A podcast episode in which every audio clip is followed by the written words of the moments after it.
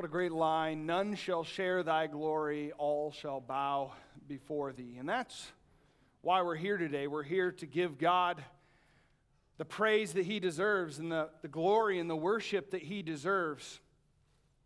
We're going to be in John chapter 4. It'll take us just a little bit before we get there. I want to start with a story. It's kind of a sad story in one way because it's not what God deserves. But in 1977, Maria Rubio of Lake Arthur, New Mexico, was assembling a burrito when she noticed that the skillet marks uh, uh, that were left on her tortilla bore the image of a very famous Roman Catholic image of Jesus.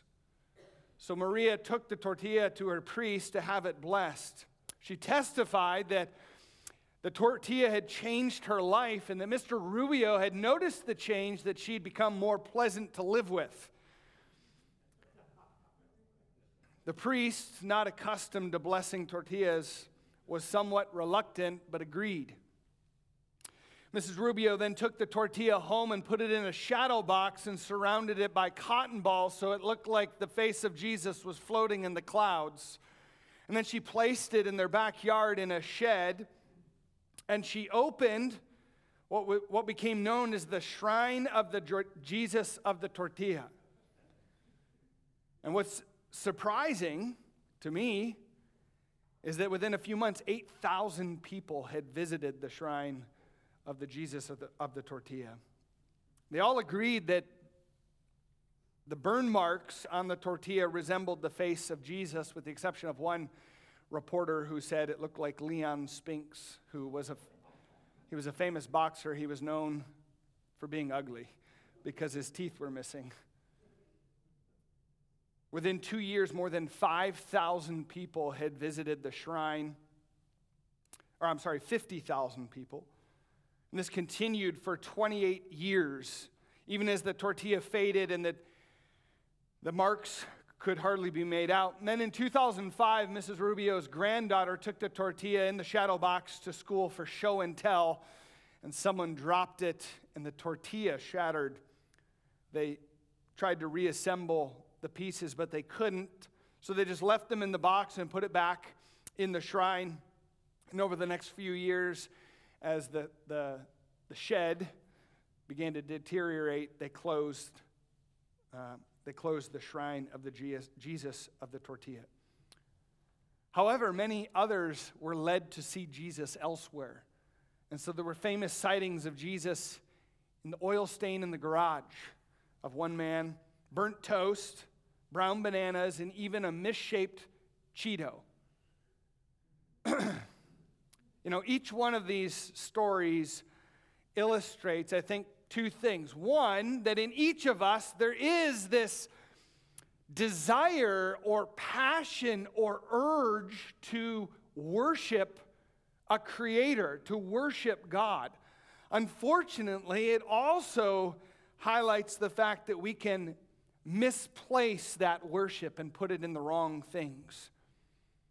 In fact, Romans chapter 1, verse 25 tells us this that People changed the truth of God into a lie and worshiped and served the creature more than the creator who is blessed forever. Amen. And so we're going to begin a new study this week, starting on worship. And uh, we'll, we'll begin today by looking at John chapter 4, where we're going to see that Jesus clearly defines what true worship looks like. And if we're going to give God what he deserves, which is the glory and the honor and the majesty that we just sang about, then we have to understand it must be in the context of what God says is true worship, not what we prefer or desire or are moved to give in worship. And so, as a person who is created, you and I are given the priority of honoring the Lord. And there's a, lot of commands in Scripture, but I want to start at the very beginning. In Genesis chapter 1, the Bible tells us in Genesis 1:28 that God created man and woman, male and female created he them. And he creates mankind to be the pinnacle of creation. He created them, the Bible says, in his own image. In the image of God, he created them. And so God created mankind different, unique from all the animals of the world, all the plants of the world. He, he created mankind to bear his image. That means man has a, a body, a soul, and a spirit, something that no other creatures have. Something that sets us apart, that makes us, in a way, like God. Not that we are gods, we can never be God. And yet we bear this shadow or this resemblance of who God is. And so God created us to represent Him, to speak for Him. He created us this way so that we give Him glory, the glory that He deserves, far above what creation can even give. And so He created us with the ability to create. We can create things. We can invent things. We can invest our time in unique ways. We can proclaim good and true things. We can communicate higher than any other form of creation. We can illustrate who, who God is and what He has done for us. And we can prioritize the glorious nature of God. And so He created man with this ability in His image. And as image bearers, we're, we're to respect him, we're to give him glory and honor and reverence. In Ephesians chapter 3 verse 8 it says to me who am less than the least of all the saints this grace was given that I should preach among the Gentiles the unsearchable riches of Christ, and to make all see what is the fellowship of the mystery, which from the beginning of the ages has been hidden in God, who created all things through Christ Jesus. And so we're created to give God glory, to make known the unsearchable riches of Christ. Or another way to say that is the unfathomable riches, the we, there's an, we have an inability to, to find the very depths of God's glory. With a thousand lifetimes and millions of people, we could never find the, get to the bottom of how glorious God is. And that's what we're to proclaim. We're to do it in a unique way because we can walk with God. In fact, this is a theme that starts again at the very beginning of creation. In Genesis chapter 3, verse 18, it says that God made Adam and Eve and he put them in the garden, and God walked with them in the cool of the evening. Now, think about that. I, I believe that's the pre incarnate Jesus Christ. So, before Jesus Christ came to earth as God, he walked in human form, or at least in spirit, with Adam and Eve, and he communicated with them. And to walk with God is a that's a big that's a big deal. In fact, if I could put it in basic terms, it would be to be in step with God. In fact, if, as you look through Scripture, we find over and over again this theme. In Genesis chapter 5, in verse 22, it says, Methuselah walked with God. Methuselah was the oldest man to ever live. Shortly thereafter, three verses later, Enoch walked with God, and God knew him, and God took him. Noah walked with God, and through Noah, God used uh, Noah to bring about saving of mankind. Abraham, who had the covenants from God, it says, walked with God in Genesis chapter 17. And his son Isaac and his son Jacob and Joseph all walked with God. In fact, you continue on, Israel was commanded to walk with God in Deuteronomy 5:33. And Deuteronomy 11 22 says, For if you carefully keep all these commandments, which I command you to do, to love the Lord your God, to walk in all his ways. And then God gives them promises. So God expects man to walk with him. Now, it, it's, it's really important. The church, even then, is commanded to walk in Colossians 1, verse 10. We're commanded to walk worthy of the Lord, fully pleasing Him. So, this theme, all through the Old and all through the New Testament, of walking with God. And it's us who is commanded to walk with God. It doesn't say that God will come walk with us, that God will come and agree with us and be in step with us. The contrary, we are to agree and be in step with God. We are to walk with God. And so this command is given, and, and, and to put that in plain terms, I believe it means to, to worship, to fellowship with God. So we're all created to worship, to unite with God in agreement. And it's not about God joining us, but us joining God, agreeing with Him. Well, we see in John chapter 4, Jesus is going to address this with this woman. It's the famous passage. You might be familiar with it. Jesus speaks to the woman at the well. And he's talking to this woman who is, to be honest, she's not a good woman. She's pretty wicked. She's lived a very sexual life. She's an outcast to the point where no one in the village wants anything to do with her. So she's at the end of the day by herself at the well, not something that was customary and Jesus comes and he has a conversation with her. Would you read with me John chapter 4? We're going to read a lot just to get mainly to two verses. But John chapter 4, verse 5 says So he came to a city of Samaria, which is called Sychar, near the plot of ground that Jacob gave to his son Joseph. Now, Jacob's well was there. Jesus, therefore, being wearied from his journey, sat thus by the well. It was about the sixth hour. A woman of Samaria came to draw water. Jesus said to her, Give me a drink. For his disciples had gone into the city to buy food. Then the woman of Samaria said to him, How is it that you, being a Jew, ask a drink from me, a Samaritan woman? For Jews have no dealing with Samaritans. And Jesus answered and said to her, If you knew the gift of God, and who it is who says to you, Give me a drink, you would have asked him, and he would have given you living water. The woman said to him, Sir, you have nothing to draw with, and the well is deep. Where then do you get that living water? Are you greater than our father Jacob, who gave us the well and drank from it himself as well as his sons and his livestock? Jesus answered and said to her, Whoever drinks of this water will thirst again. But whoever drinks of the water that I shall give him will never thirst. But the water that I shall give him will become in him a fountain of water springing up into everlasting life. The woman said to him, Sir, give me this water that I may not thirst, nor come here to draw. Jesus said to her, Go, call your husband and come. The woman answered and said, I have no husband. Jesus said to her, You have well said, I have no husband, for you have had five husbands, and the one whom you now have is not your husband. In that you spoke truly. The woman said to him, Sir, I perceive that you are a prophet. Our fathers worshipped on this mountain, and you Jews say that in Jerusalem is the place where one ought to worship. Jesus said to her, Woman, Believe me, the hour is coming when you will neither on this mountain nor in Jerusalem worship the Father. I'm going to stop there.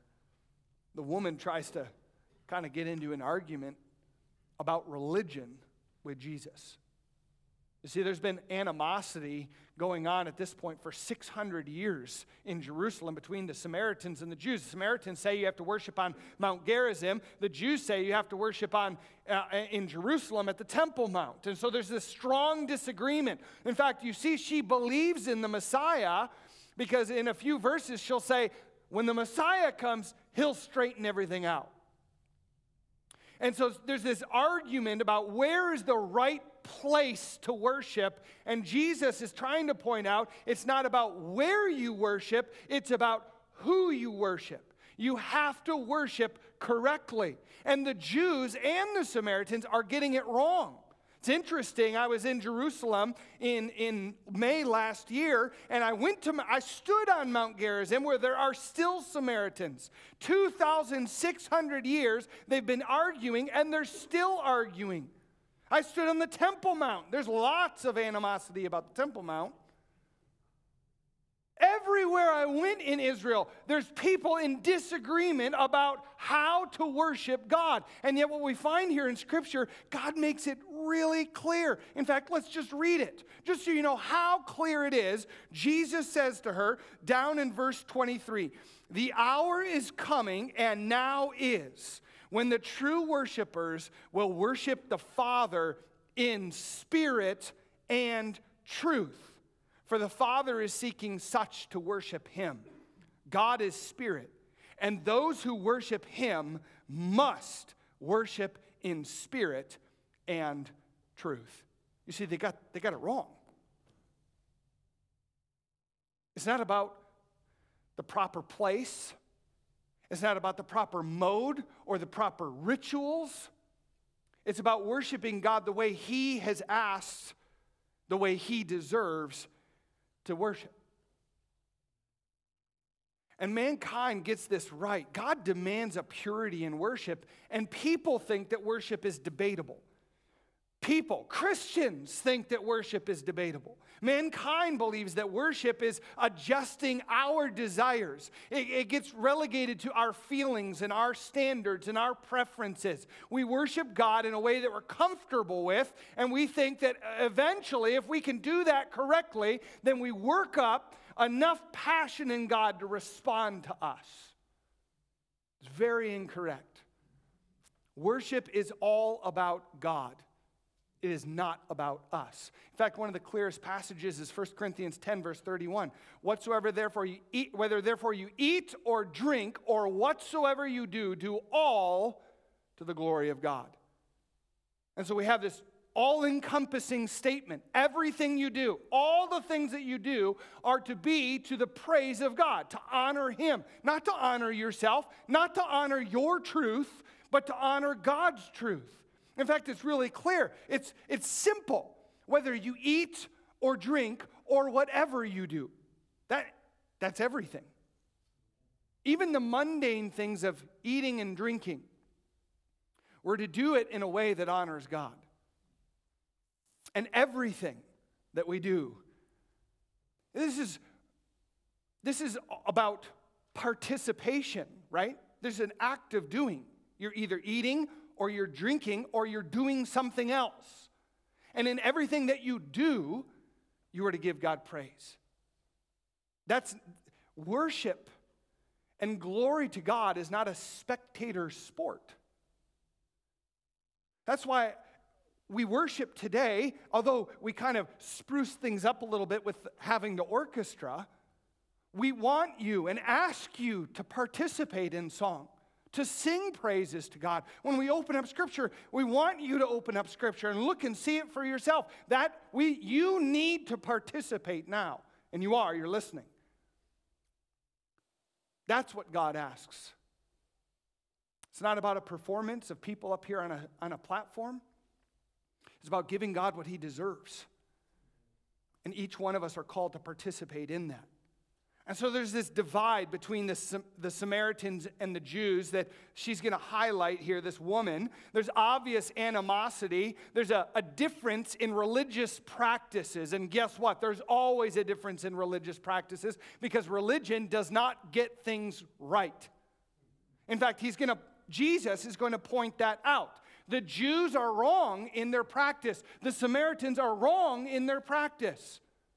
What's interesting is I stood on Mount Gerizim looking down over the city of Sychar. There were riots and gunfire down in the city to the point I, could, I didn't get to go to Jacob's Well, and I'm not over it yet. I'm kind of frustrated. You go thousands of miles, and I, got, I was within sight of it, and I couldn't go because of the gunfire and the riots. Why are there gunfire and riots? Well, because man is depraved. And man is still fighting over these religious sites. Because we put improper focus on external worship. In fact, the woman here acknowledges that Jesus is a prophet. She, she even says this I perceive that you are a prophet. So she, she's going to pin him to this question. Jesus just told her, basically, that she's a wicked woman. He says, You've had five husbands and you're living with a guy now that's the reason you're here alone at this time of the day. You're not a good woman. And she, her response is, I perceive that you're a prophet.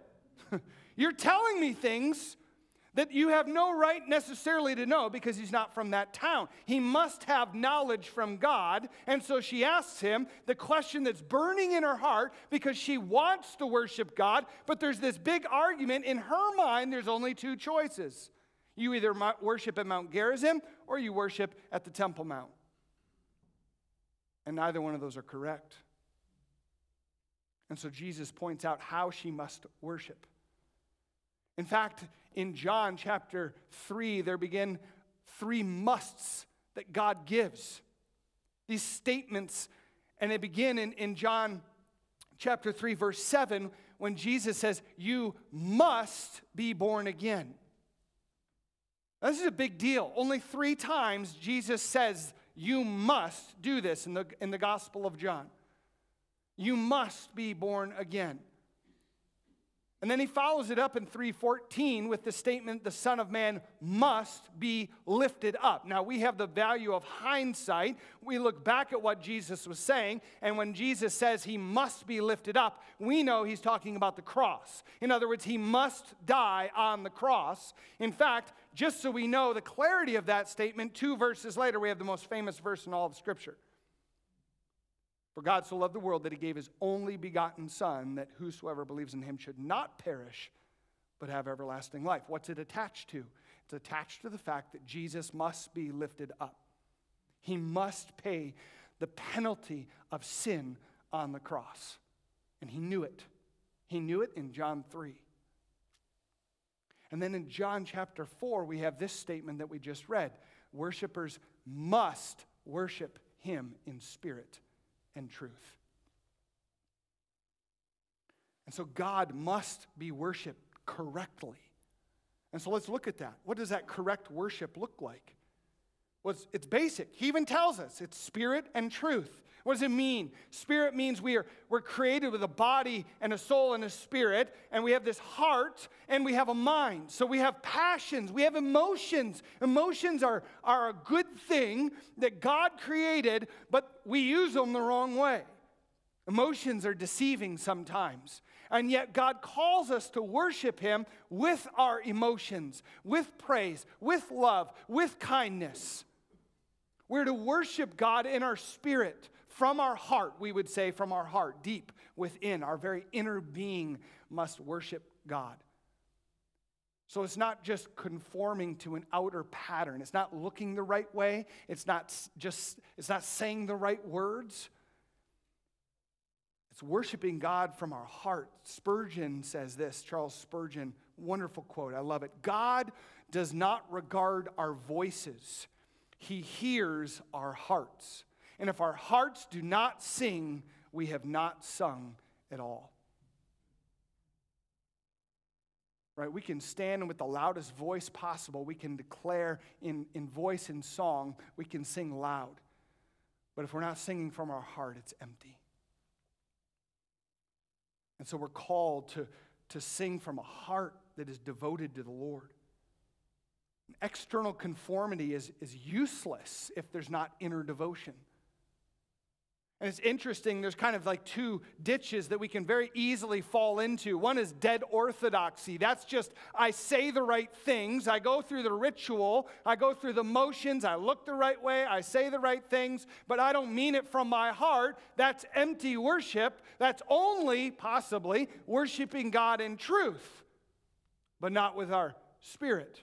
And the other side of that is to, to rile ourselves up emotionally and to get so ginned up and so excited about what we're saying, but, but have it absent of any truth. It's void of substance. Oh, we sing with our heart passionately, but we don't even know what the truth is. And both of them are false worship. Both of them fall short of what God asks. Dead orthodoxy on one hand and zealous heterodoxy on the other. And so we're called to worship God in our spirit with a renewed mind. And when we do that, when we worship God from our heart, our hunger for God enlarges and our capacity to give Him praise increases. But it has to be coupled with truth, the second half. We must worship the Lord in spirit and in truth. And so, truth is according to what God says about Himself, not what we want to believe about God, not what is comfortable for us to believe about God, but what God says about Himself. And let me tell you, there's an entire book filled with what God says about Himself. And when we try to worship God without this, we're going to worship God maybe in spirit, but probably not in truth. In fact, there's there's evidence of that in Scripture. A couple very famous times where people tried to give God worship that was not appropriate. I think of Cain, Cain and Abel. We all know the story of Cain and Abel.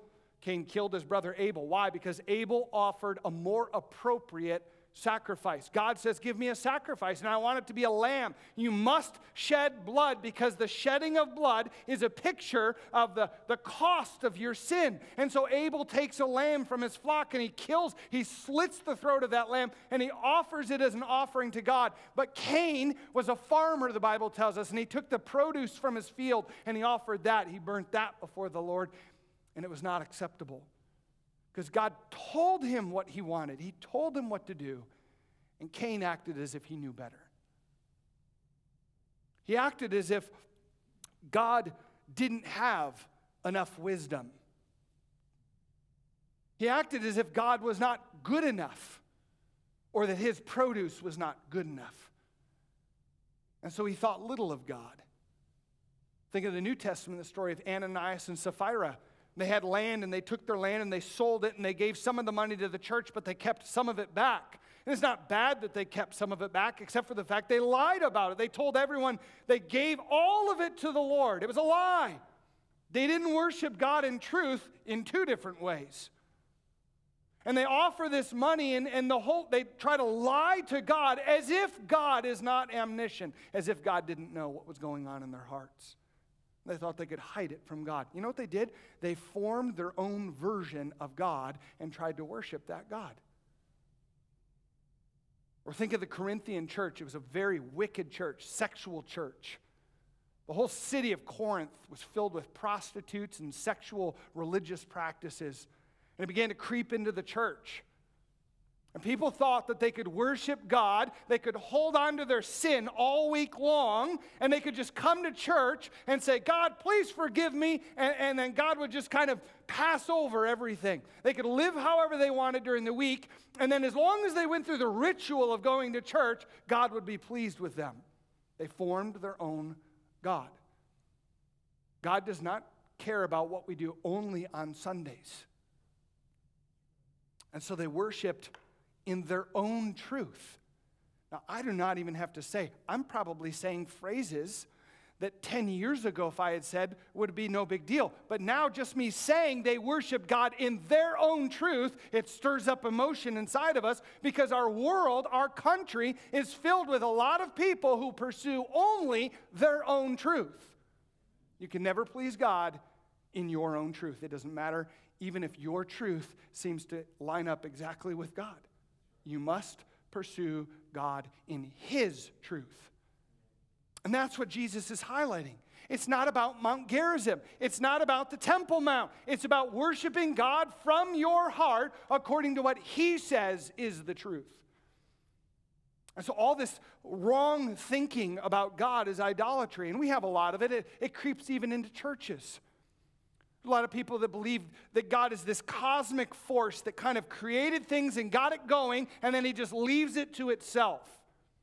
Yet scripture tells us God cares very much for all the details of all of creation. Some people think that, you know, God is a, a lottery ticket of blessing. And as long as I keep testing and trying to do what is right, eventually God has to bless me because I've gained his favor. We can never be deserving enough. We can never do enough to earn God's favor. That's why He sent His only begotten Son into the world. If we could gain it of our own, of our own doings, then we've just created our own God. We never needed Him in the first place. Or some people believe that God is like karma. You know, what kind of goes around comes around. Or that God is a fail Now, I just live my life, and in the moment that I need Him the most, if I just turn then to Him, He'll forgive me. It's kind of like a, a lifeboat. And I won't really think about Him much until I actually need Him. All of those fail to worship God correctly because worship requires thought. And so every worship service and every worshipful moment demands activity of our mind, not just the external practices that we become accustomed to. We must develop the ability to think deeply about God, to hold contrasting truths about God, even. Because God doesn't fit into this nice, neat little box that we can understand. How do you explain the fact that God is perfectly holy and just, and at the same time, God is perfectly loving? You see, justice and love, or justice and mercy, sometimes in our mind, they oppose each other. And yet, Scripture says that God is so far above our ways and His thoughts so high above our thoughts that we cannot comprehend how God can be perfectly merciful and perfectly loving at the same time. You know what it requires? Faith. It requires faith that what God says about Himself is true. And we can build that faith, or that faith can be built in us as we study and we realize that everything He says about Himself is true. And so there's things we can see about God, eh, how He deals with mankind, what He's done in creation. We can see and we can know that what God says is true. And so these hard to believe things, these complex uh, components, like God is, is, sovereign over everything, He has absolutely con- control over every aspect of creation, and He also gives us free will. Those are at times, they seem to be contrasting truths. How can it be? And so we have to trust that what God says about himself is true and worship him in his truth, not our truth.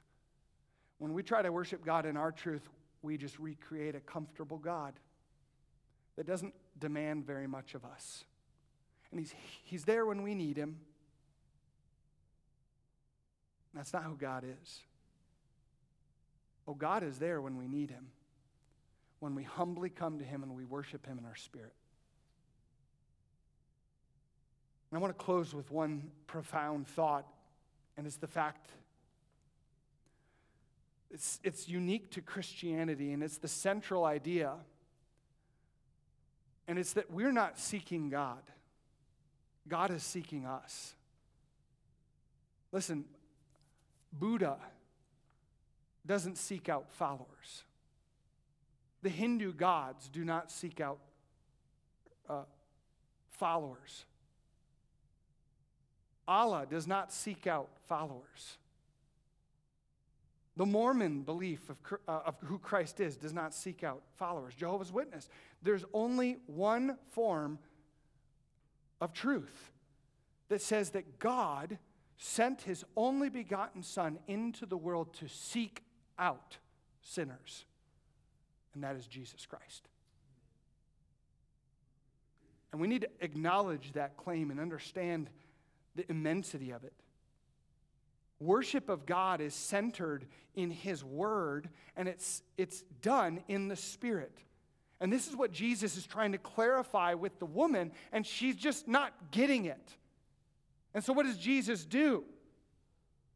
Look at, look at verse 23 again. The hour is coming, and now is when the true worshipers will worship the Father in spirit and truth. For the Father is seeking such to worship him. God is spirit, and those who worship him must worship in spirit and truth. The woman said, I know that Messiah is coming, who is called Christ. When he comes, he will tell us all things. You know why? She doesn't quite believe him. She says, Hey, I know you're a prophet. And Jesus tells her all these things. And she says, All right, since you're a prophet, tell me, where do we worship? Is it Gerizim or is it the Temple Mount? Tell me, who's right? Well, the answer is neither one is right. And she says, Ah, the Messiah will tell us when he comes. And what does Jesus say? I love verse 26. Jesus said to her, I who speak to you am He.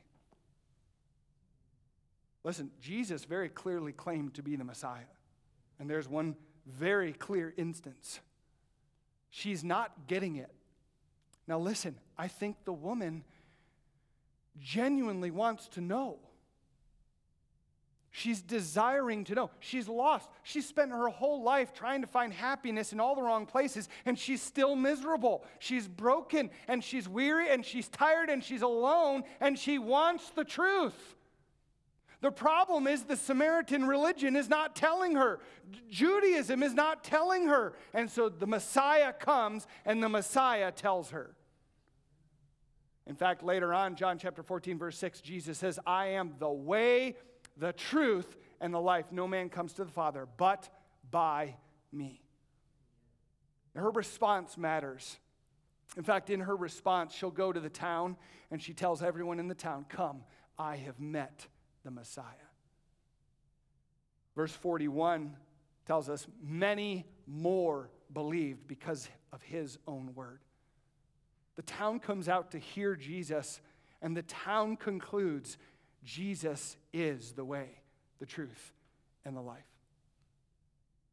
You know what happened to that woman that day? She repented. She changed her mind and she agreed with Jesus Christ. She'd been trying to worship God her way.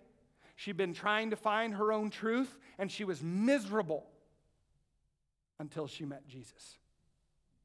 God alone provides salvation, and He did it through His death and His resurrection. That's why we celebrate Easter, because Jesus Christ is God in the flesh. They could not kill and keep in the grave the Son of God. And so I ask you today do you agree with God? Adam and Eve walked with God. Methuselah, Enoch, Noah, Abraham, Isaac, Jacob, they walked with God, they agreed with Him, and they worshiped Him in spirit and in truth. Do you agree with God? The first agreement you can have is that you are a sinner and you need the Savior. And so I ask you, have you agreed with Jesus about that? That's why, that's why Jesus says in John 3:16 that God so loved the world that he gave his only begotten Son, that whoever believes in him will not perish, but have everlasting life. The woman at the well, she knew she needed everlasting life. What about you today? Can I urge you? Agree with God. Let's pray. Heavenly Father, we thank you. Lord, we thank you for salvation that is rich and it is free. And we acknowledge right now that there are times we are tempted to believe lies and we do not agree with you, but we, Lord, we must agree with you. I pray you'd help us to understand the truth, your truth, not our truth reveal to us right now in each of our minds where it is that we are clinging to our own version of who God should be or who we want you to be. And I pray you'd transform our thinking. Lord, give us wisdom so that we respond to you in spirit and in truth. And if there's someone here today who, if they were to pass into eternity now, they were to die today, they don't know you as their Savior, Lord. I pray today they would humble themselves and repent and agree with you. Agree with you that they are sinners and they need your salvation. Agree with you that you are the only way, the truth, and the life. Lord, they would accept the payment that you made for them on the cross, the payment for their sins. Lord, if there's someone here today who doesn't understand that, I pray they would get clarity before they leave. Lord, we thank you that when we are broken and weary, we can come to you. I pray you'd guide our hearts now. We would surrender them to you. And we would agree with you about what is the truth. We thank you for this in Jesus' precious name. Amen.